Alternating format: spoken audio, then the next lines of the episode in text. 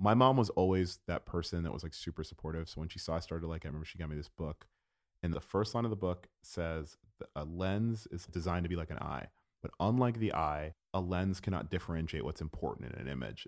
So you need to, as a photographer, need to figure out which skills you can use to isolate something and share it with the reader.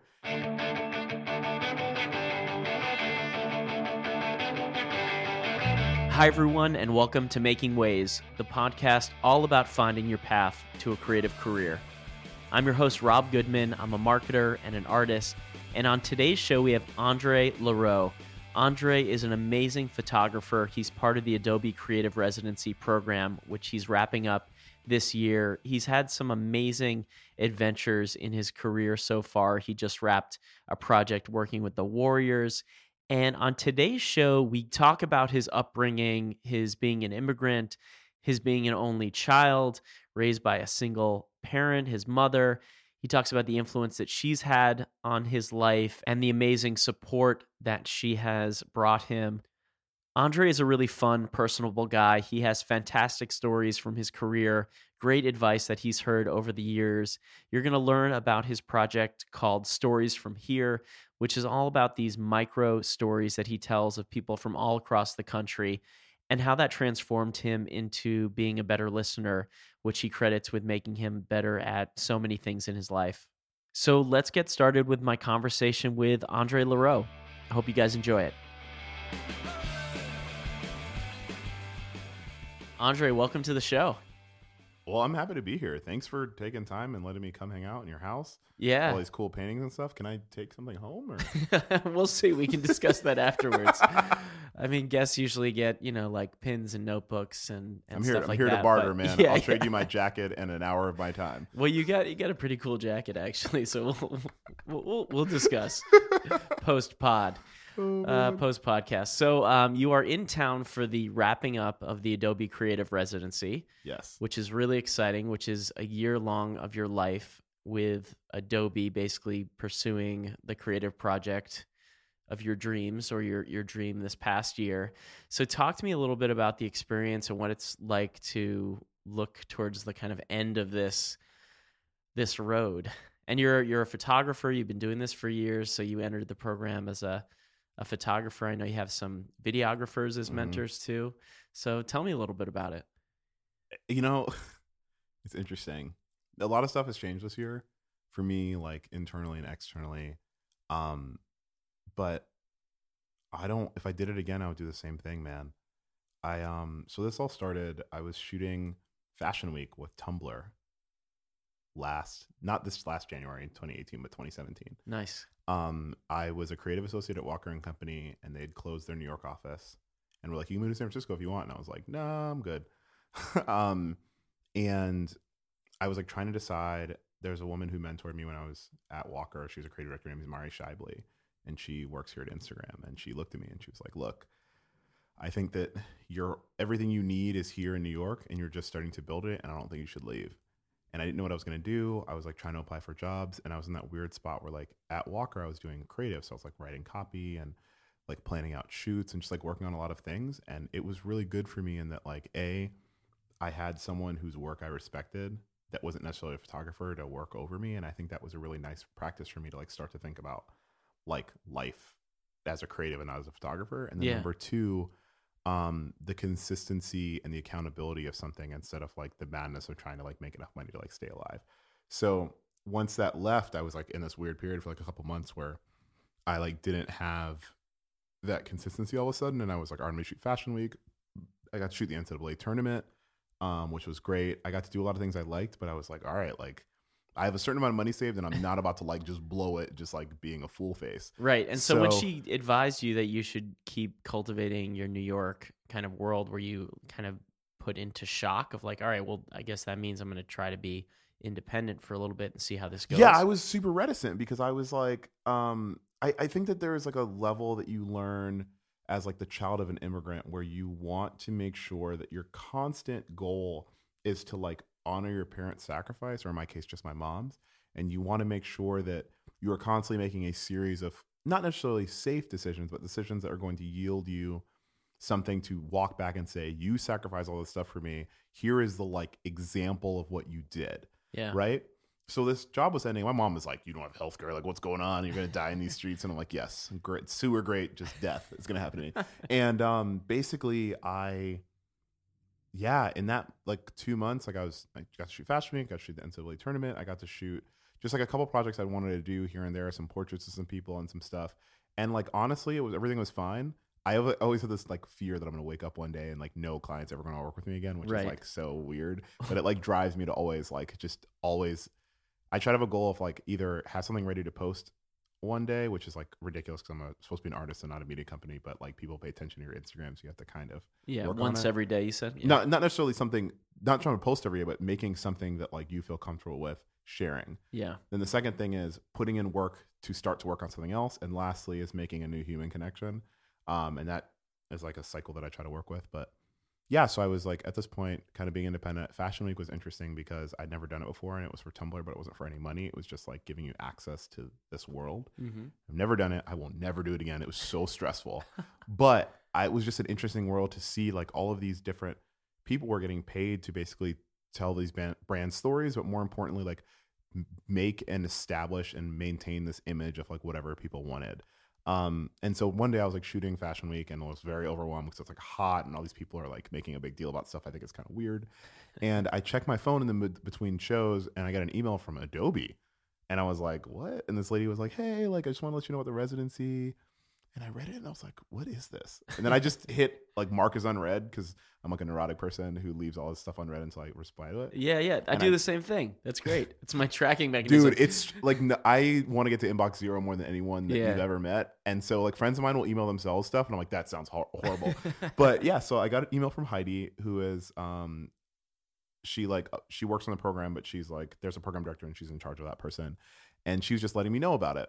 And so I, um, I checked my email when I got home. I like read up about it a little bit. And I happened to, I texted the screenshot to just a couple people, like, isn't this kind of weird? And my friend responded and he was like, dude, that's crazy. My best friend's girlfriend is just finishing it up right now. So you're talking about Craig. Syd Weiler is a like a like talented illustrator, and she has this, these things called trash doves that are like really popular on the internet. uh-huh. Um, even though she like will kill me for associating her with that because she's trying to like move on from it. Um, she had just was completing the program at that point, and he knew about it, so he was like, "You should do it." She had a great experience. nice. And so I was like, whatever, like, like whatever, you know, like it'll happen eventually. Like maybe I'll get it, maybe I won't. So I like started to think about what I wanted to do. You weren't you weren't excited to be reached out to? I was excited to be reached out to, but like, you know, you people say things a lot and you don't know them. Yeah. So people can promise you the world and they may not necessarily give it to you. So I try not to get too excited Yeah. until for me, that feeling of like excitement over a project isn't there until it's absolutely finished. Right. Right. Um, I'll talk about it later with like uh, the, I just did that thing with the Warriors, and that's a great example. So like, she said the thing, and I was like, this could be cool, maybe, but like, I don't know if I'm gonna get it. Like, th- obviously, a lot of people are gonna apply to it. Also, like, how do I not know this exists? This is so cool. right. It's just the third year. Uh, This is the third year of it, and basically, it's what they it's what they say it is. Like, I just get to work, and nobody bothers me. Like honestly, like it, it- you like you.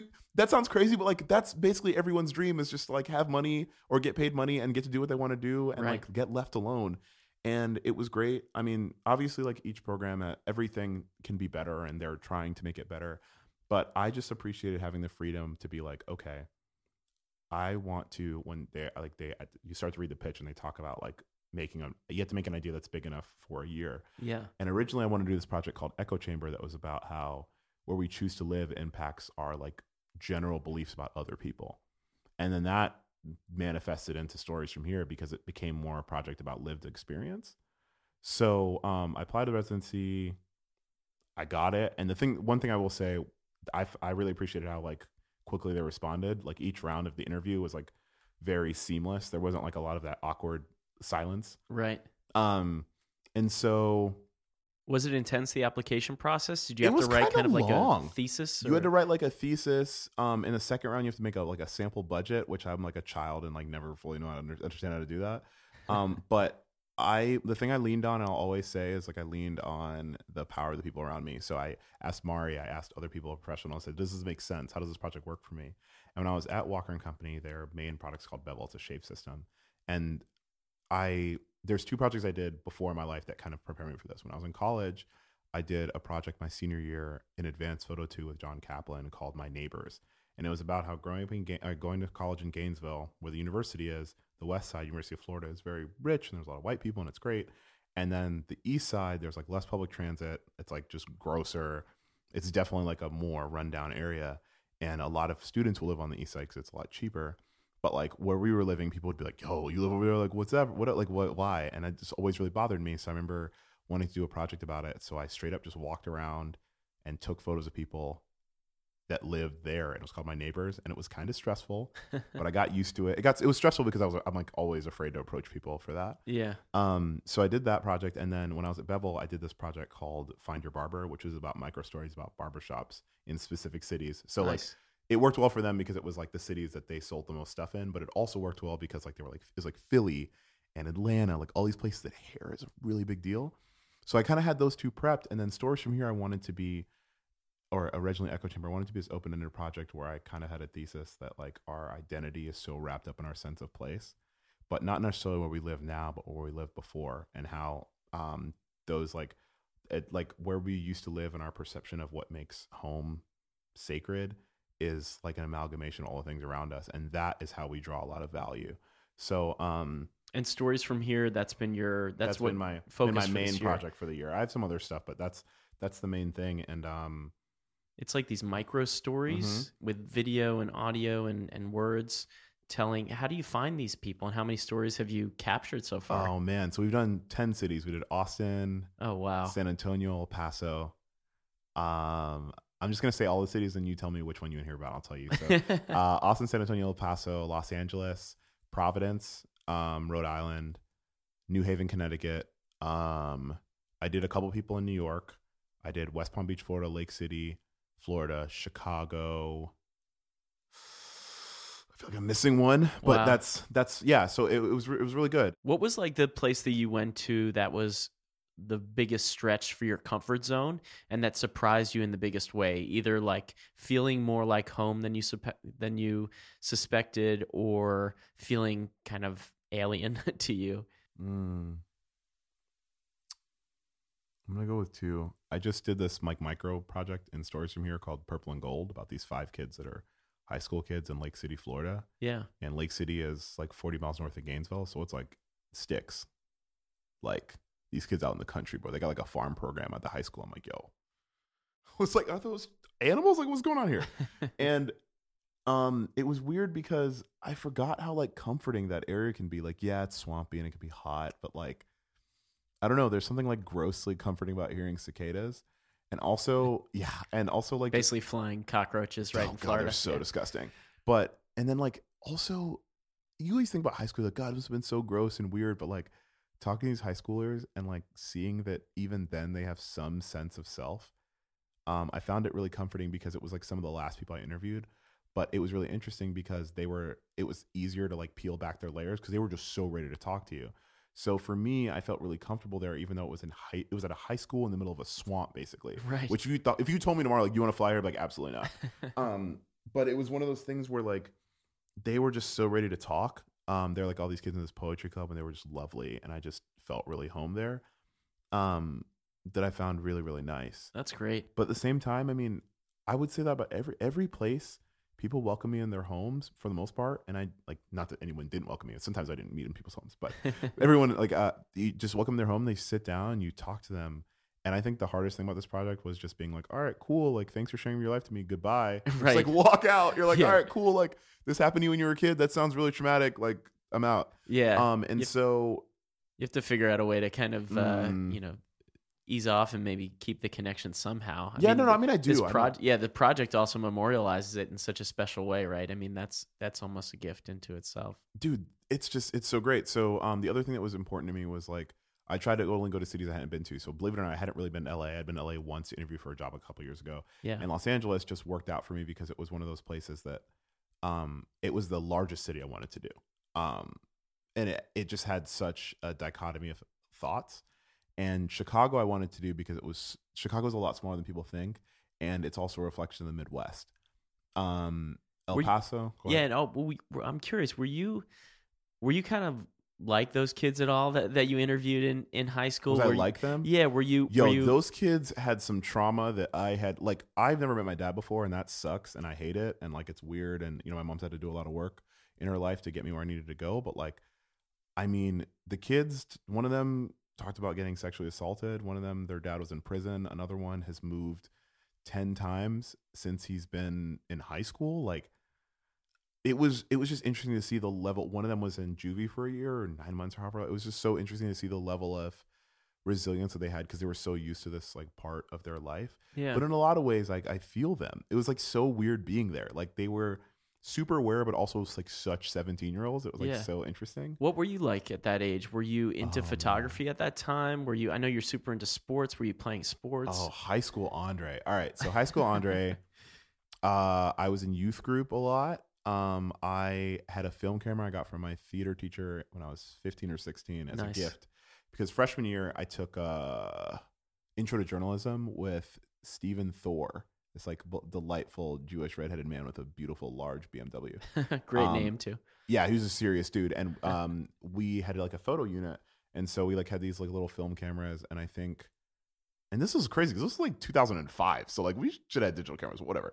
so um, we did that unit, and I kind of enjoyed it, and then like I would always like just kind of play with cameras whenever I was at run- random relatives' houses as a Jamaican person. Every any island person you know that listens to this podcast knows you're like constantly at random half cousins' houses, just like sitting for the whole day so I would always be like looking for cameras and playing with them. And so I um just really enjoyed it. And actually the first camera I got was a gift from him was this Minolta SRT 101 that he's a huge dent on the front of it because he Yeah. dropped it in like Scotland somewhere and he was just like his Mr. Tempest was his name. He was deep voice. Was like, Andre, I caught this for you.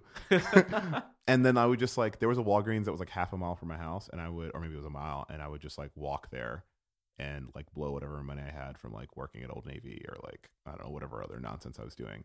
what was it um, about photography that that you liked that you enjoyed? I just thought it was fun, man. Like I love just like taking an occasional photo that like and without looking there's some photos I took even then where I was like, this is cool.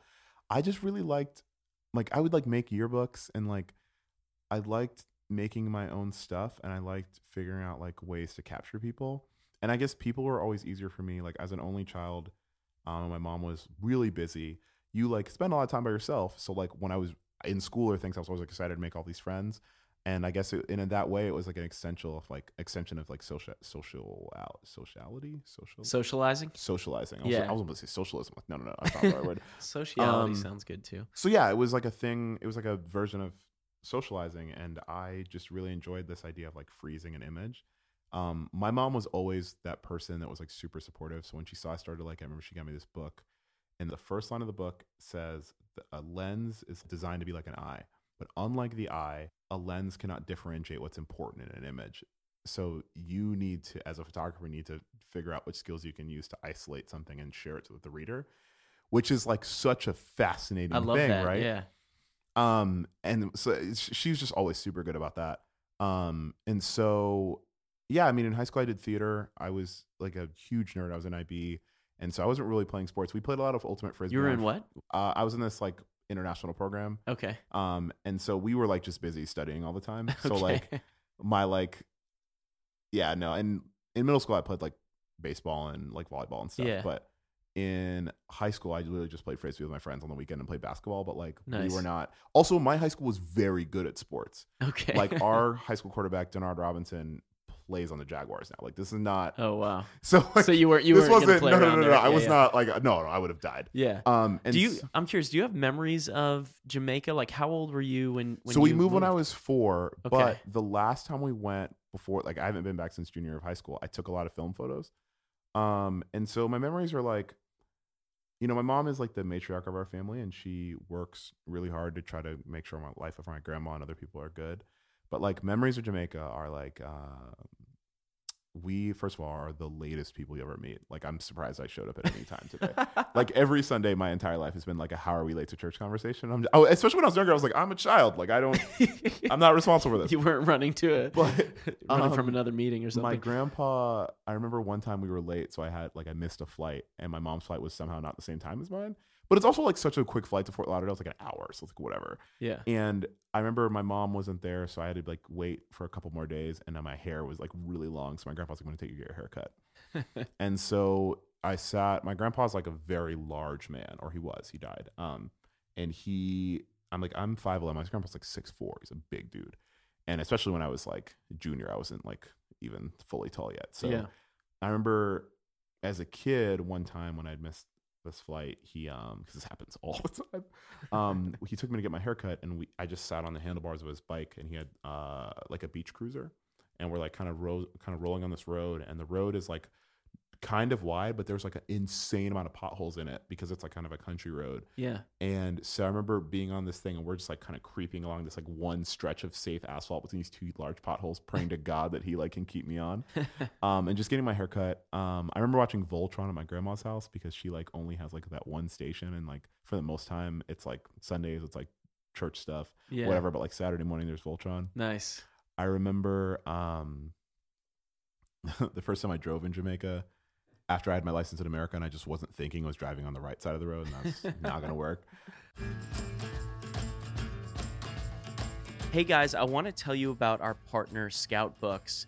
They are an incredible company based in Portland, Oregon, and they make customized notebooks. So if you're a company or a brand or an individual working on your own creative pursuit, you can work with Scout Books to create really brilliant, beautiful, small notebooks. And I'm so excited to offer Making Ways listeners 15% off their first order with code Making Ways. So use Making Ways at checkout and you'll get 15% off. Scout books are printed on 100% recycled paper. They have beautiful inks and pages. I'm actually working on a Making Ways notebook for you all, and I'm going through the process now, and it's been super fast and simple. So I'm excited for you guys to check out Scout Books. Visit scoutbooks.com to learn more, and let's get back to the show.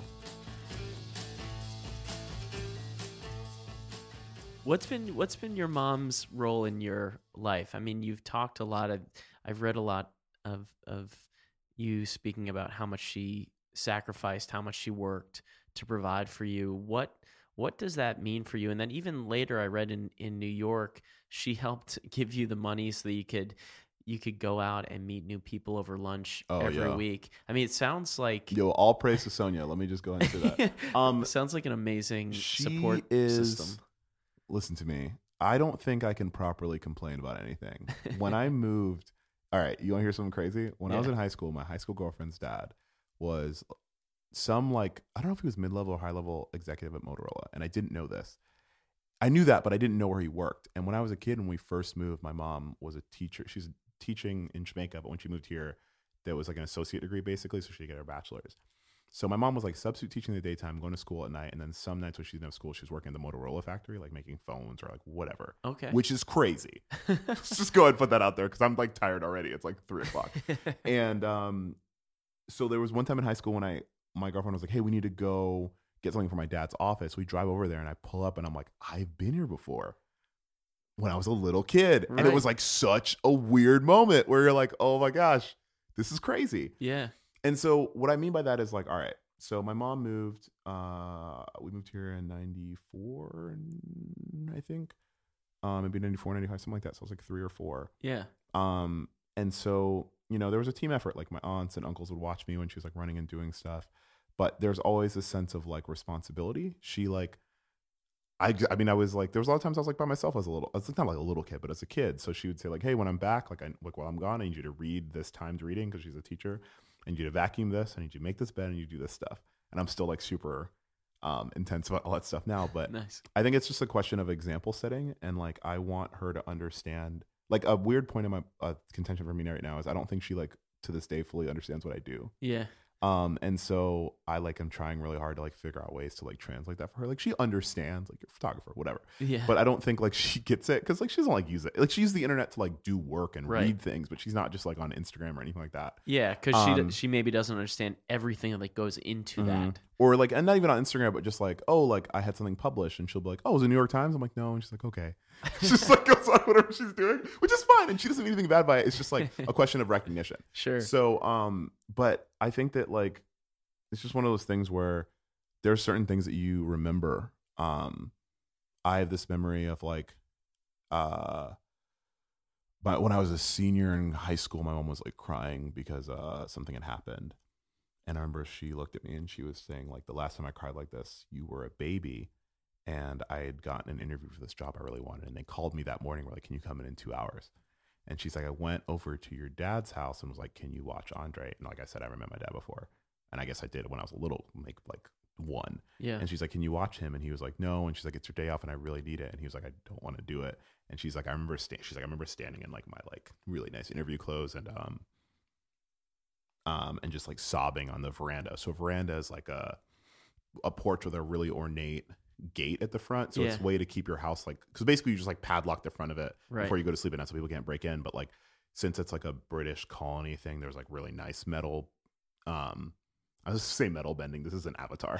Um, whatever they call that thing, um, they have that. So like Yeah. she's like standing on this veranda, and it's difficult to explain because I'm not saying I always take things really seriously, but I mean I'm at a point now where like I'm starting to feel like my stuff is good enough that like I can work on whatever it is I want to work on, and like it's a mix of like pridefully wanting to be like I can do this, and like you know th- there's something mentally that sticks into like someone rejecting you as a child before Yeah. they knew you and on the same level someone working so hard is that my mom's big thing is she's like i want you to have every experience you can so like I, w- I went to school with like a lot of rich jewish kids and like latin kids and like um getting to go to a lot of bar and bat mitzvahs and like my mom is very much about like i need you to you un- you will be more intelligent well-rounded and understanding if you do experience all these things yeah. so for her, that meant like doing a ton of things to give me the opportunity to do that stuff. So um, I can't really put to I'll fully put to words what that means, but just like really starting to understand the level of like I'm sure she was like exhausted, and then I'm just like I was a very loud and like chatty and like intense child, Yeah. and I cannot imagine like going to work and then going to grad school and then coming home and I'm just like, hey, Right, she's just right. like, oh my gosh, and she was like super gracious uh, out of it. Like obviously, like I still got spankings and I was like ridiculous, but um, it's great that you take all these inputs and and their fuel you know even the Mhm. positive from your mom the you know the challenge and and you know that rejection maybe Mhm. that's that's very deep from your father and and yeah this kind of immigrant story that Mhm. you want to that it's all you're you're channeling it through as energy Mhm. to to push you Yeah. And then in that same sense, when you hear other people, because that's such a key part of my identity, right? And then I've had people talk to me this year. I had this lovely woman, Pisha, I interviewed, and she talks about like getting married when she was 18 when she lived in San Francisco and like realizing later that that wasn't her. She talked about like getting implants and like wanting to like look really great for her wedding, what they meant for her, and then realize later being like, I, what am I doing this for? And she like eventually like kind of like blew her life up, got a divorce, moved to Los Angeles, and is like doing her life much differently now yeah but there's all these different things that we start to realize that like motivate us um and i guess this year the thing i've been trying to do is make art out of listening and through that also he- i think better hearing myself like i guess the stuff that bothers me. So the same thing i'm talking to you about like rejection. I Yeah. will take a lot of things really personally that people like say because in my mind i'm always like trying to not be in a position where like someone can be like yo deuces. Because I, I don't i don't like that moment of like weakness because i feel like i've experienced it. Yeah. But like just you know really hammer home for my mom is like um she's just like a very steady person you know when i'm home she's like doing the same stuff. She's like trimming weeds or pulling weeds like trimming stuff like planting stuff and just like working really hard and as a teacher she's like constantly doing stuff and for me now there's like that level of like and this is why i think i love kanye so much is like there's this level of like you did so much for me and i want to make you like really feel great about like what you have available to you. So that's like getting her fun things or just like trying to get her to, to go and experience different stuff. I just feel like a lot of her life she spent trying to make sure that i can have certain experiences um and i mean i wasn't doing anything crazy stuff and if we couldn't afford something she'd be like you're not doing that. Right. And that was the end of the discussion Yeah, mom yeah. was terrifying. But um i think that uh i think that there is like something to be learned from that like that steadiness um and like knowing that if i do this right if i hit everything right like i should have a better earning potential and an ability that like she can kind of power down and like like come down the second half of her life much calmer yeah also fun fact my mom is a leap year baby and it's the coolest fun fact about my mom she's like 14 years old or no she's 60 so she's 58, so she's like She's, Yeah. she's only had she's only had a like whatever a fourth of yeah, she's like almost 15. she's only had 15 birthdays. So um That's hysterical. it's no, it's literally my favorite fun fact about my mom. Like simmer down, you were 13 years old. Like please. And you've always sought out mentors. We talked about, you know, your your mom helping you pay for those lunches with with people you're meeting every week. You have mentorship in the Adobe program. What was some advice that either helped you realize these things we were just talking about or helped you get through those tough moments? Any like great advice that you heard that you think you'll carry with you? Yeah, okay. I'll give you a couple. So you know Paul Octavious? I don't actually. He is uh this really incredible um artist and he's really popular on Instagram, but like Okay. that doesn't matter. He's just awesome. awesome. I'll definitely Um, check him out. and I met him um I was in Chicago as an intern in 2012 at the Chicago Reader. nice. which is this um, alternative news weekly. That's really great. Um, and I really wanted to work there because the art director Paul Higgins is like really cool, and I have a man crush on him. He's a nice dude, and we're still friends. Nice. Um, but they do this thing every year called Best in Chicago, so it's like what it sounds like. And they paid Paul this year to make all the covers, so he made all these like tiny, like, um, like it's almost like that movie Downsizing, like that themed covers, like all these like tiny covers Uh huh. and I thought Paul was cool from forever. Been following him forever. And I was at Pitchfork and I ran into him because he's like a very easy man to spot. He's like a very large, like strong black man with like a really particular look.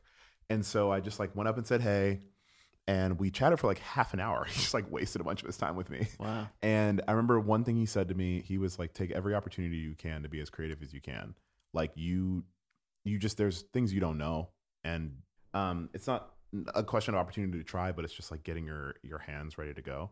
And then the day I was graduating, I was nervous, and I texted him, and he said, "I've always looked forward to what's next because you don't know how to control that," which was good.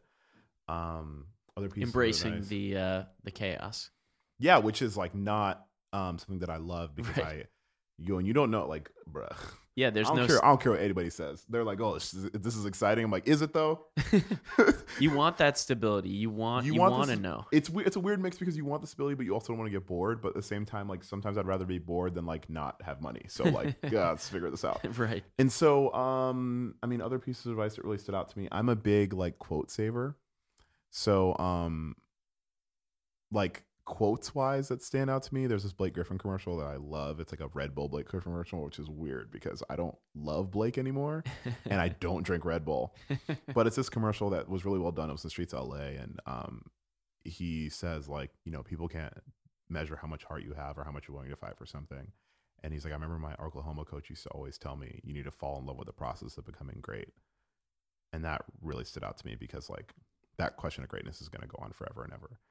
The mentors in my life, sometimes they, it's not even what they say, it's what they do. And that, like, taking time to challenge me to think about what I'm doing. Mari was always great because she was always like, okay, why did you do this?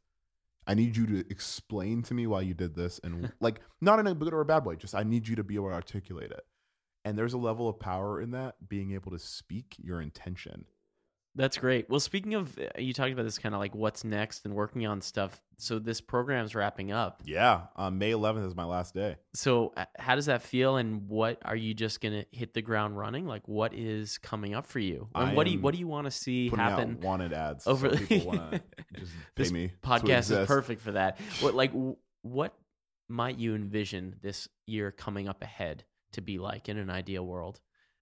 ideal world i've been getting that the last two days people have been like so what's next? And like, usually i can put it off but like now we're like less than 30 days. Um so i got little things like i have a show that i'm doing with urban outfitters for the whole project in la in may i mean june and that's gonna be cool. That's great. an apple talk about darker skin tones gonna be really cool. Oh, great. that like weirdly got internet famous and there was a minute when i was like oh people like care about what i have to say. But i mean next i think there's a couple things i learned. When i talk about something people don't know they want to read it and i've always thought that like youtube was kind of stupid to be honest with you. I just never got it man. Like my friends would be like oh man i can't believe watch this. Is crazy. Like i subscribed to this guy i'm like you sit and watch someone's videos they made? Why would i do that? There's television. I just i don't know. Or like nothing at all. Like i would rather not do that. Um but there's a value i i've like learned in like making some how to things. So i think i want to spend some time this year. Anytime i shoot something personally for me walking through the process of it and being more articulated to other people it's really important to me that other people have the opportunity to just understand what they don't know because there's a lot of things I don't know. But if someone instead of like what I want to say to people that like DM me like what camera are you using? That's not what you're actually asking me. You're asking you're asking me like what is the process which you got this image? And like yeah, I don't always love answering that because it is kind of frustrating, but I think there's a lot of people that just want to learn how to express themselves and they think that they like how they express I express myself and they want to do that also. Yeah. And that may that may be the case, it may not. And so I want to spend some time, ideally this year, just for my own self. Like I did that darker skin tone thing. I'm going to do an Apple talk about it. Like making short video content, which would kind of help me get better at video without being really high stakes. Yeah. Um, that helps explain things. Um, I think Matthew challenged me to, and this this guy Adam Kornblum I know challenged me to not try to get like a creative job, which is like my inclination, um, and to let the year ride out um, trying to do as much photography based things as I can. So I want to do some editorial stuff, um, stuff that like lets me go to a couple part places in the country I didn't get to go for stories from here. Like, um, I remember I wanted to go to Shreveport, Louisiana when I was first planning because I wanted to get a couple places that were like really rural and like not because that's like true America or anything, but just so there's like an evenness of storytelling. Yeah. Um, and so I want it'd be great to just do one or two things in these places that allow um, me to tell some stuff that's like different, whether that's farming stories or anything like that. Um, That's great. and then it's you know, uh, I mean, immediately I'm like excited to like take a like I don't know if I want to take a break, but. I, Take like, a little mi- bit I like might try to like play a video game for the first time in like two years. I think um, that I think that sounds fair. but yeah no i mean um like outside of the like tutorial stuff and the editorial stuff i think i want to really take some time and like um do a lot of test shoots. I'm to really try to do a lot of test shoots to see how much like some sort of fashion fusion. I don't know if i can do street style maybe um i can do just to give myself an opportunity to try some different stuff um just to like try it out and do it. Like work will hopefully come along. It's just a question of like is it what i want? And then like if it isn't what i want is the opportunity cost of this enough for me to do it Yeah. I love Um, that. And I love your work, Andre. I think it's uh I think it's really beautiful stuff and I'm I'm super pumped to see where it's where it's gonna go and, and the experiments and, and things that you try over the next year. thank you Andre, thanks so much for joining the dude show. yeah hopefully i wasn't too chatty of a kathy No, you were awesome. Thanks so much for coming by. all right man